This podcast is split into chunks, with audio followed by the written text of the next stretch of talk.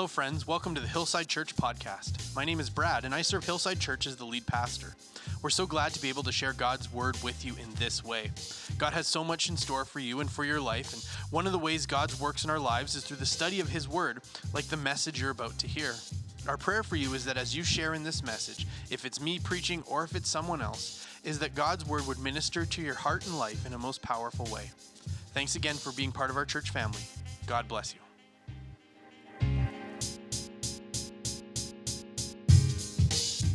You can join me in, Jan, in Daniel chapter 3 this week. If you'd like to, to follow along in scripture, you can find the book of Daniel. Daniel, as we talked about last week, is an Old Testament book. Um, it's an interesting book. It is 12 chapters long. The first six chapters kind of contain the story of the life of Daniel. The second six chapters um, contain some prophecy that Daniel is given from the Lord. And so we've been talking about this idea of culture and how we, as followers of Christ, attempt to understand culture and attempt to understand our place in culture, and how we, as the children of God, can live and influence culture while not being shaped by the culture in ways that we're not supposed to be. Last week, we talked about how we are not at war with culture, but that we are culture.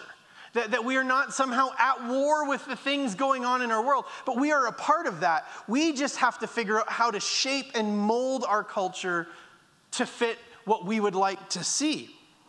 And we're looking to answer, answer this question. This question sits at the base of all of it. How do you stand firm with God while living in a rapidly changing culture? We live in a culture where things change and things move. So, how do we as believers, how do we stand firm in God while we're unsure of what's going on all around us because things keep changing? And last week we were introduced to four guys. We were introduced to Daniel, Hananiah, Mishael, and Azariah. And last week we talked about how their names get changed. Their names become something different, that culture looks to shape them and change even their identity. One name change doesn't really seem to stick. As, as the book of Daniel is known as Daniel, not Belteshazzar, and that's what his name gets changed to. His name stays Daniel. But the other three guys, if I was to ask you the famous story out of the life of Hananiah, Mishael, and Azariah, that might be harder to pin down. But if I was to ask you the famous Bible story of Shadrach, Meshach, and Abednego, that might sound a little more familiar. If you're familiar with Veggie Tales, the story of Rack, Shack and Benny. That, that you know, we, we know, we, Daniel does get called Belteshazzar sometimes in the book of Daniel, but we know him as his original name, Daniel. But, but the other three guys, Hananiah, Mishael, and Azariah, we really know them as Shadrach, Meshach, and Abednego, the names that they were given when they entered into the, the Babylonian captivity. And this week, we're going to take a look at the story that surrounds these guys. We're going to read a lot of verses this morning. Um, we're not going to read every verse from Daniel chapter 3, but we're going to read most of the verses from, from Daniel chapter 3. And we're going to take a look at how culture tries to influence and, and shape them and their lives and see how they handle compromise and the consequences that we talked about last week. Remember, last week we talked about how culture is going to ask us to compromise and how when we face culture, if we choose to not bend to culture, we're going to be confronted with cultural consequences for that. And so we're going to look at how this, this plays out in Daniel chapter 3. So, so ver, the, we'll start at Daniel chapter 3, verse 1, and it says, King Nebuchadnezzar made an image of gold 60 cubits high and six cubits wide. Um, that's about 27 meters tall or about 90 feet. So, really tall and it's about nine feet or about two and a half meters wide. We don't know what a cubit is, but that, that's what a cubit means. So he makes this gigantic statue of gold and set it upon the plain of Dura in the province of Babylon. I'm not getting the um, slide to go to the next one here. Why it's not working. Um, well, verse 2 says, um, then he summoned the satraps, the prefects, the governors, the advisors, the treasurers, judges, magistrates, and all other provincial officials to come to the dedication of the image he had set up. So the satraps, prefects, governors, advisors, treasurers, judges, magistrates, repeats all the names, and all the other provincial officials assembled for the dedication of the image King Nebuchadnezzar had set up, and they stood before it. Um, and then the herald loudly proclaimed. Now, I want you to listen to this carefully because what they're going to describe here, we need to pay attention to what they what the command is that they tell the people to do because we're going to have to circle back to this in a moment. But, let's let's just read listen to this carefully. Verse 4 nations and people of every language this is what you are commanded to do as soon as you hear the sound of the horn, flute, zither, lyre, harp, pipe, and all kinds of music, you must fall down and worship the image of God that King Nebuchadnezzar has set up. Whoever does not fall down and worship will be immediately thrown into a blazing furnace. So, what we see here is that the king makes this gigantic golden statue, sets it up in the middle of this plain so that it's visible from as many directions as it can be, and he makes this, this cultural touchstone, this cultural proclamation, this, this edict of culture that, that says, You are going, when you hear the sound of all of these instruments, the moment that you hear that, something cultural is going to take place and as a culture, you're going to take a moment and you're going to worship this statue. Now, one thing I just want to highlight for you here is because we, we, we can, you know, take sometimes some of the words and understand them in a really one context, but, but the word that, that's, wor- that's used for worship here is not necessarily the way that we would use the word worship. You know, we just came out of worship that, that part of our service services. We're singing praises to God. And if we worship something, we think about sort of like the, the offering of ourselves and, and placing it in a, in a, in a in, you know, we worship God and we read, you know, that you should not worship other gods before me. And we think of worship in that sense. But the word more means to, to pay respect or pay homage to.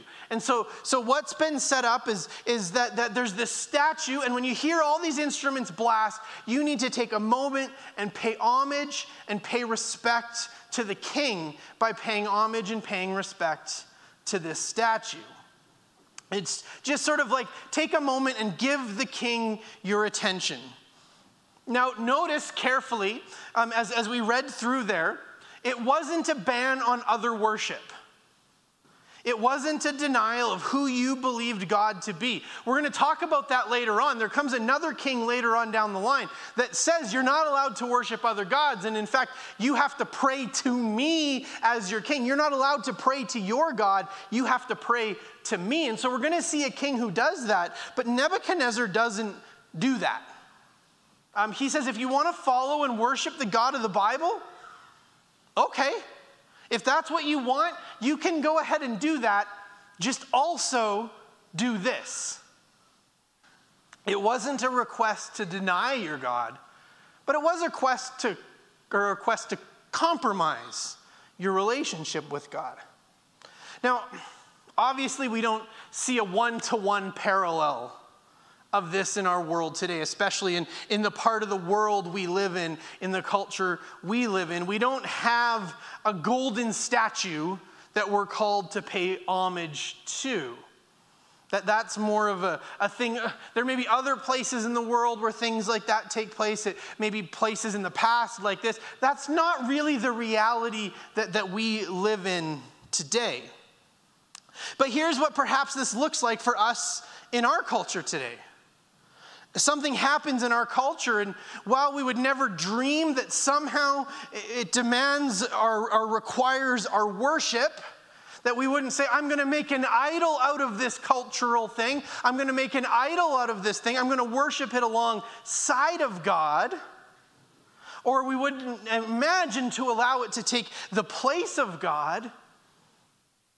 But what do our conversations continually center around? What, what does our Facebook wall start to look like?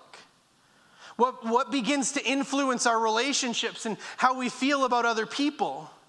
What is shaping our, our, view of ourselves, our people, and our outlook on the world? That, that we haven't actively made this thing a God, made this thing an idol, but we, we've seen these cultural touchstones and moments, and suddenly they really become the center of our lives without ever making a choice to push God out.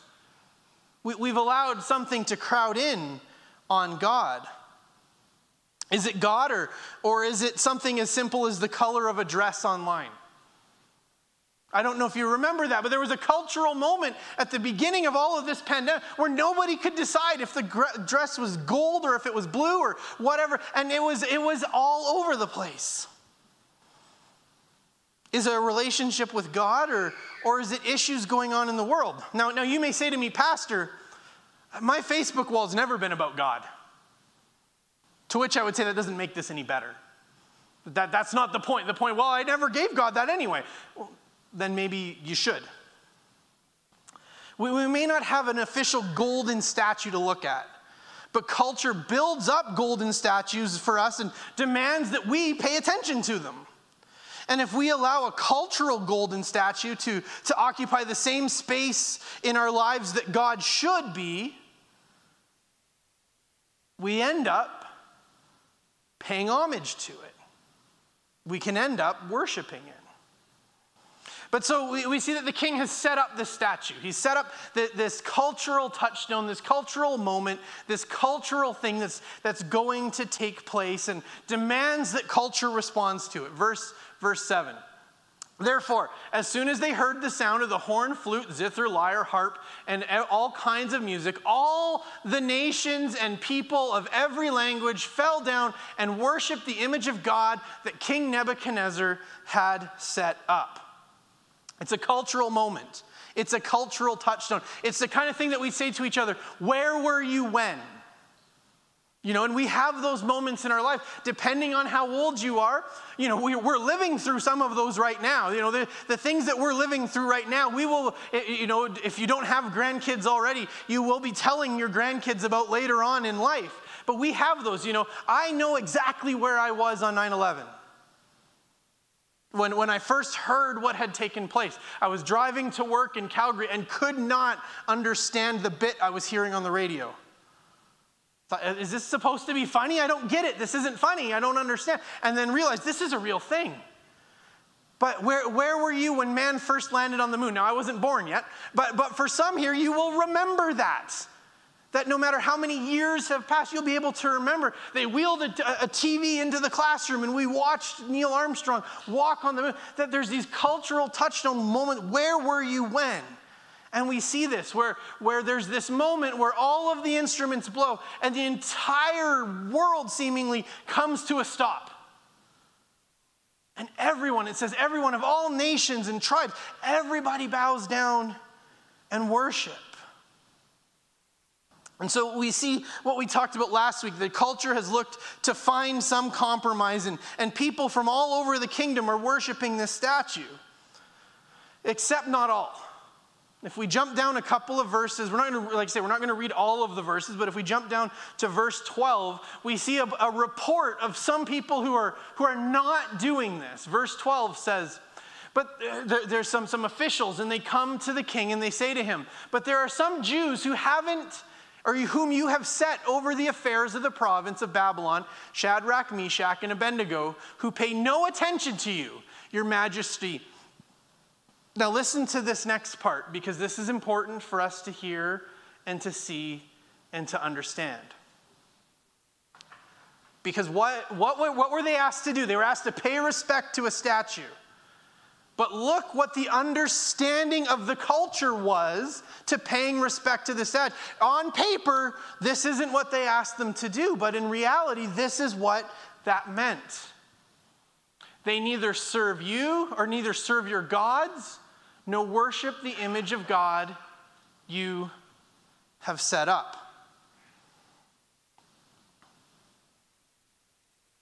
Bow down and just pay homage to the statue.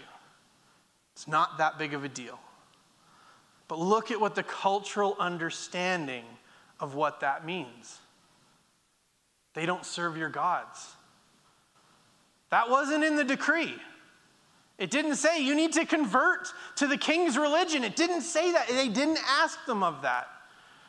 But when we choose to bow down to the statue, there's unintended things. They're painting Shadrach, Meshach, and Abednego as these rebels out against the king. And their words work because the king is furious. If we move down to verse 14, there we go.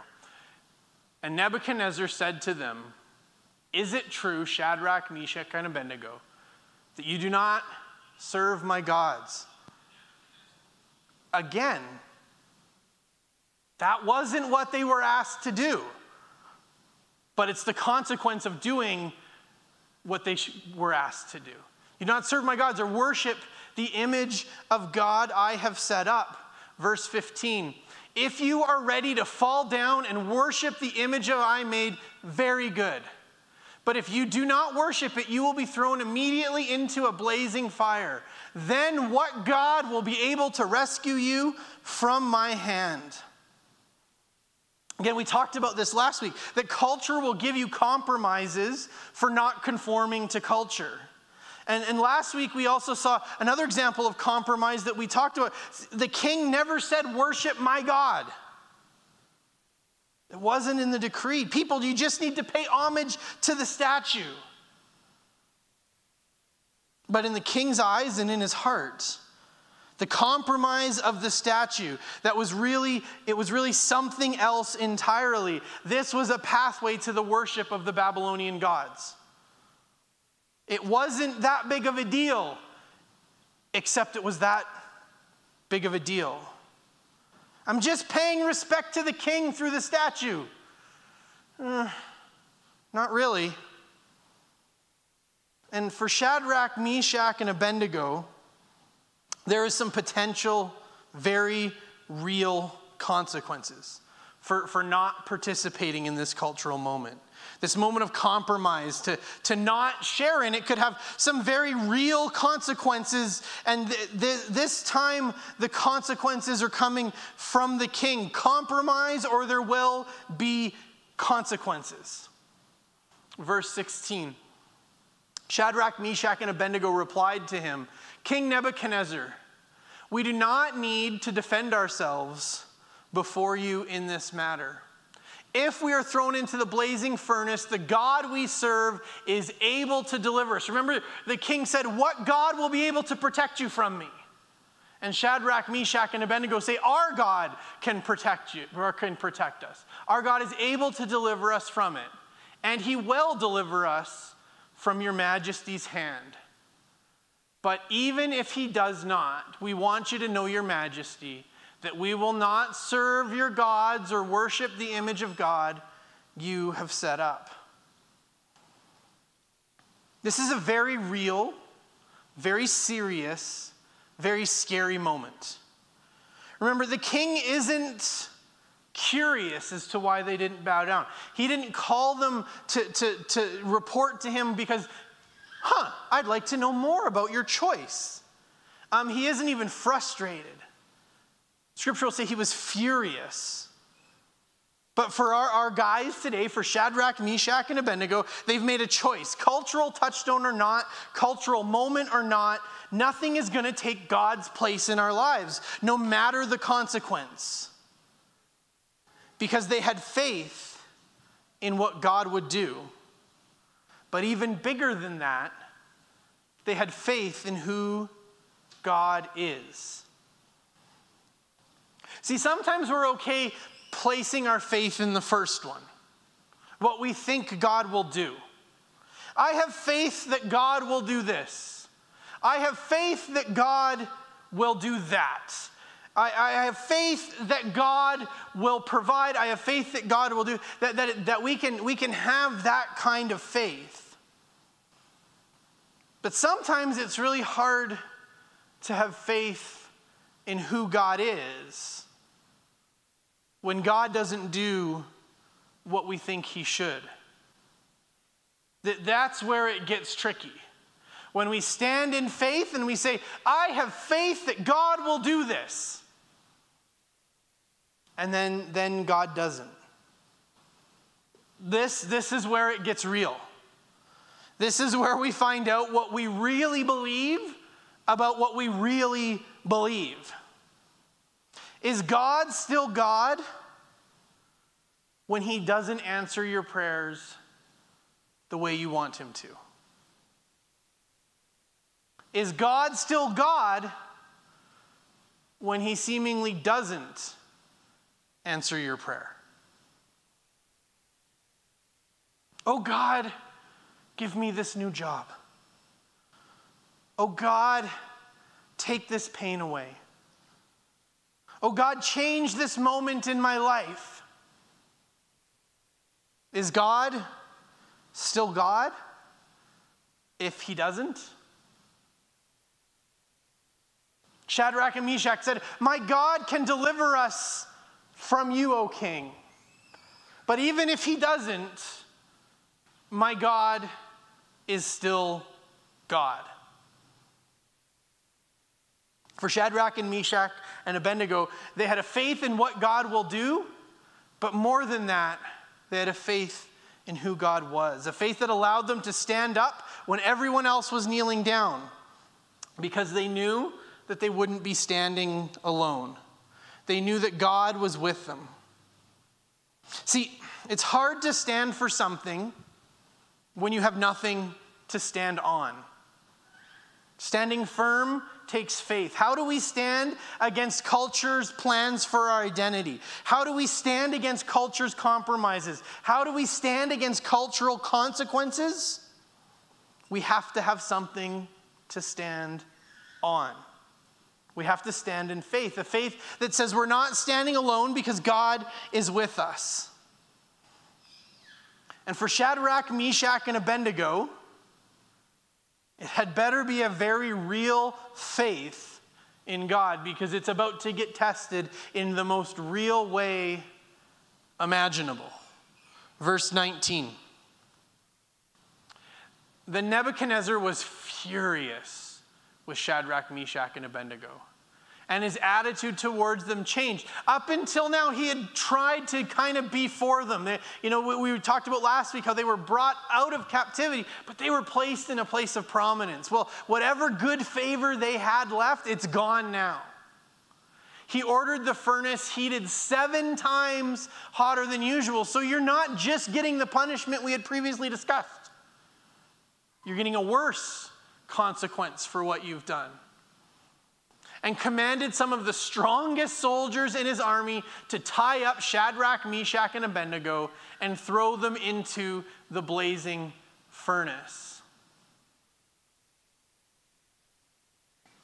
The king's command was so urgent and the furnace so hot that the flames of fire killed the soldiers who took up Shadrach, Meshach, and Abednego. The king's furiousness his anger, his wrath towards these insolent people cost him some of his best soldiers. Remember, we read, he looked for the strongest soldiers to come and tie them all up and throw them into the fire. He was so angry, he was willing to sacrifice some of his best soldiers. In verse 23, eventually, and these three men Shadrach, Meshach, and Abednego, firmly tied, fell into the blazing furnace. Our God is able to deliver us, but even if, if He doesn't, God didn't stop it. God didn't intervene. The king did exactly what he said. These, these men were thrown into a fire that was so hot, the guys who threw them in there were killed by the fire. I can only imagine the prayers of Shadrach, Meshach, and Abednego. As they're being brought to the fire, God, God, God, we're running out of time for you to do something. And then it's seemingly the moment of truth, and they're cast into the fire. Is God still God when you get thrown into the fire? Verse 24. Then King Nebuchadnezzar leapt to his feet in amazement and asked his advisors, Weren't there three men that we tied up and threw into the fire? They replied, Certainly, Your Majesty. Verse 25, he said, Look, I see four men walking around in the fire, unbound and unharmed, and the fourth looks like a son of the gods. That's ancient Babylonian for that sure looks a lot like Jesus. There's this moment where they look into the fire. And Shadrach and Meshach and Abednego are unbound. Their ropes didn't survive the fire, but they did. And there's somebody else in there, but it's not just someone else. Even, even a pagan king looks and says, There's somebody else in there, but there's something about that somebody else. Our God can save us. But it sure didn't look like he was going to. And the moment they were being tossed in the fire, I'm sure Shadrach, Meshach, and, Abednego had come to grips with the idea that, okay, maybe he won't. But as they fall into the fire, they find God's provision. As they walked in the consequences of choosing not to be shaped by the culture, not to conform to the culture, what they found on the other end of it was Jesus. They found that Jesus met them in the fire of culture. The fire that, that came from standing up when everyone else kneeled. Jesus was there to meet them. But there's one more thing that I want for us to see in this story, because that's a great moment to stop in the story. It's a great story to understand, and it's important for us to see this. So often we can think that, that in our standing up for culture, it, it's about me, it's about us. It's about my heart and my life, and I'm not going to bow, and I'm not going to show, or I'm going to show the world how strong my faith is. And when we think God meets us in the fire, that, that it's all about us. Look at that. God saved me. Look at this testimony I have to give of how good God is. God did this miracle in my life. And it's really easy to read this story and to t- come to the conclusion that this story is about Shadrach, Meshach, and Abednego and their, their relationship with God and their relationship with culture. And, and that is part of the story. But at the end of this story, as, as we see the last verses unfold, we see what it means to be used by God and what our standing in culture, if we, we stand for God, should lead to. We don't just stand against culture because somebody's got to stand, simply because we need to stand. But when we stand in the face of everyone kneeling, when we're faced with a fire and we still stand, when we find Jesus in the fire and we pass through the fire by his grace, we don't just stand in defiance of culture, we change culture. We shift culture towards God. Let's read the next three verses 28, 29, and 30. Then Nebuchadnezzar said, Remember this, he's so furious, he's willing to sacrifice some of his best, strongest men Nebuchadnezzar said, Praise be to the God of Shadrach, Meshach, and Abednego, who has sent his angel and rescued his servants. They trusted in him and defied the king's command and were willing to give up their lives rather than serve or worship any God except their own God. Therefore, I decree that the people of any nation or language who say anything against the God of Shadrach, Meshach, and Abednego be cut into pieces and their houses turned into pile of rubble.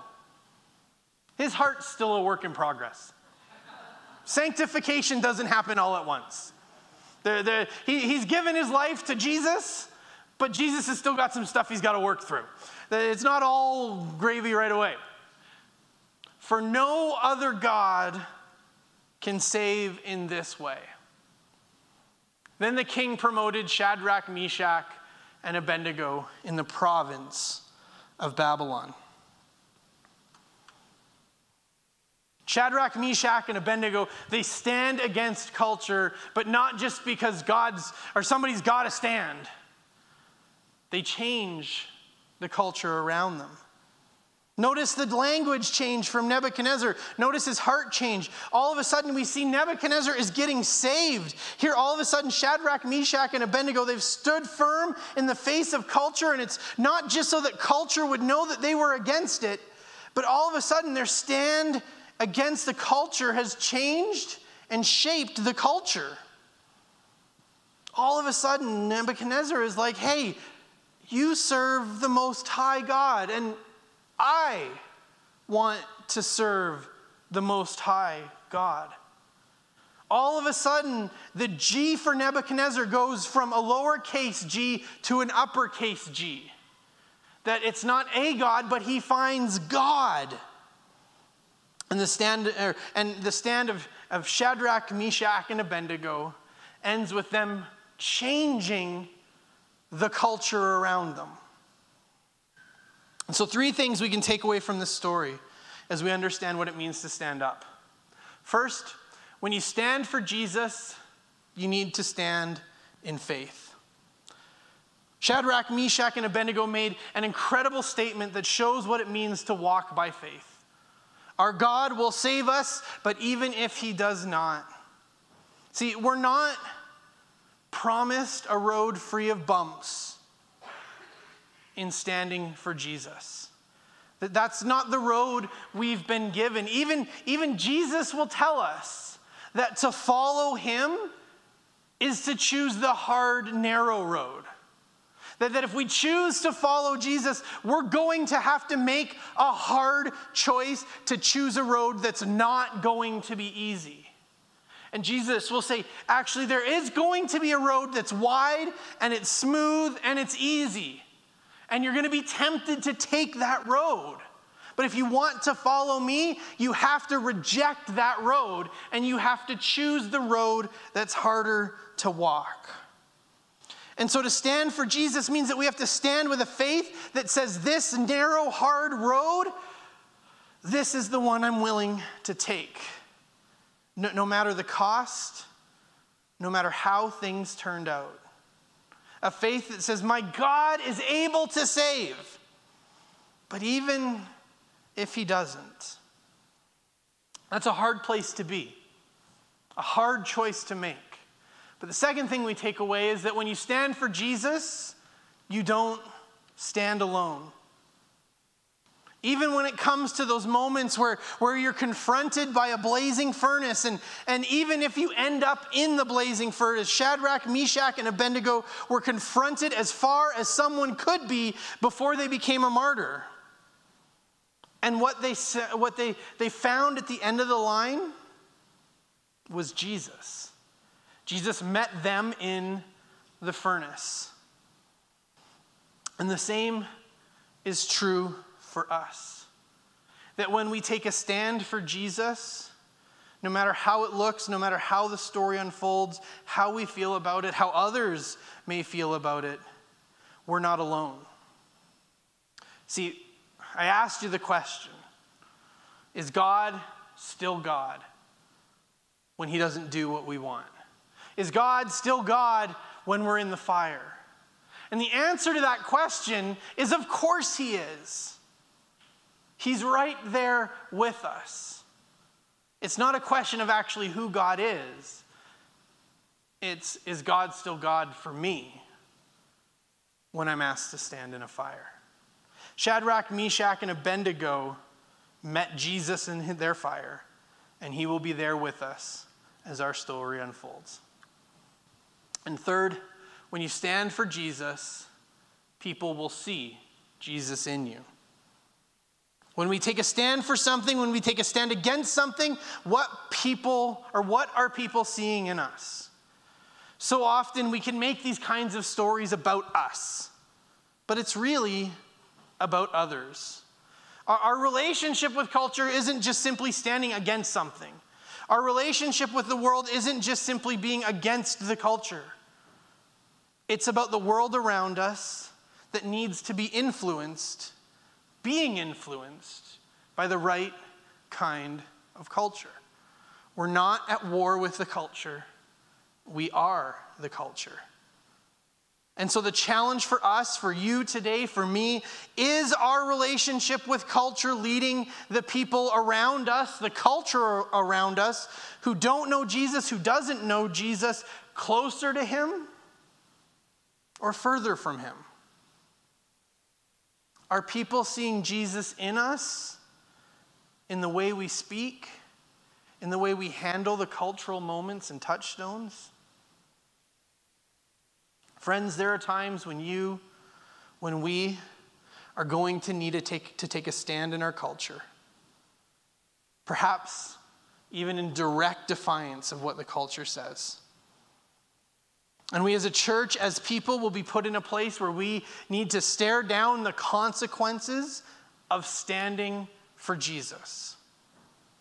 Not because we're against culture, but because we're for Jesus and we want to see culture influenced for Jesus. We want to change our culture and see it changed for Jesus. I want to close with Ephesians chapter 6, verse 13. When the day of evil comes, you may be able to stand your ground, and after you've done everything, to stand. Let's pray together. Lord Jesus, we, we know that, that we as, as your believers need to stand for you. That when the world kneels, when the world gives priority, when the world, when the culture speaks and says, This is culture, Jesus, we don't want to make an idol out of culture. God, we don't want culture. We don't want cultural touchstones, cultural moments, things that are happening in the world around us to somehow squeeze you out of the center of our lives. So, God, I pray for the courage of Shadrach, Meshach, and Abednego, for, for myself and, and for all of us. That when we need to stand up for Jesus, when we need to stand up for you, God, that we would be able to stare down the consequences of culture and be able to stand with a faith that says, My God can deliver me, and even if He doesn't, still, I'm not going to kneel. And so, God, I pray that you would help us to be able to, to live with that kind of courage, to choose the hard road, to choose the difficult, the difficult path when we need to, God, because it's what you've called us to do. And God, I pray for, for each one who's gathered here, each one watching online, that maybe in their heart in life right now recognizes where they've kneeled to culture. Recognizes where maybe they said, I've allowed this to become something it shouldn't. I've made a choice to allow this to become part of who I am that I shouldn't. I have made a choice to embrace culture in a way that isn't godly. God, I pray for all of us right now that you would help us to have our, our hearts and our lives illuminated, to see where we've, we've made a choice to embrace culture, to kneel, to make a small, a small compromise where I'm just paying homage to the King. And God, I pray that you would help us. Where we're, where we're kneeling, God, allow us to make a choice to stand even in this moment. God, allow us to stand for you. God, we, we want what you have for us. We want what's best for us, and we know that you have what's best for us. And so, God, I pray that you would help us to be able to stand in faith, to know we're standing with you, and to allow our stand to point people to you. Jesus, we love you and we want to see our world shaped for you. And God, we don't do that by bowing to culture. We know we do that by standing for you. In your name, Jesus, we pray. Amen. Does life hit you so hard that you've been knocked down? Thanks again for being a part of this message from Hillside Church. We pray that God was able to speak to you through what was shared. We're so grateful to be able to share God's word with our church community and family, and that includes you. And we'd love to hear from you. You can find us on Facebook and Instagram at Hillside Airdrie. You can contact us through email at info at hillsideairdrie.ca, or you can go to hillsideairdrie.ca and click on Contact Us from the main menu. Or you can find our pastoral team contact by clicking on Our Pastors from the Our Church drop down menu. Our vision for everyone that shares in Hillside Church is that they would know God, know His hope, know His purpose, and know His power in their lives. And we pray this message ministered to you. At Hillside Church, we're a family not by blood, but a family that's been bought by blood. As family, we go. We both know what it's like to be hurt. Both know what it's like to feel pain. But I think it's safe to say we're on to better days. Can you, can you relate? Can you relate? Have you ever been left when you should have been loved? Has there ever been a time when you stayed but you should have run? Cause I've been real, I've been fake. Been a sinner, been a saint. I've been right, I've been so, so wrong. Yeah, I've made my mistakes. Now I don't know what it's like to be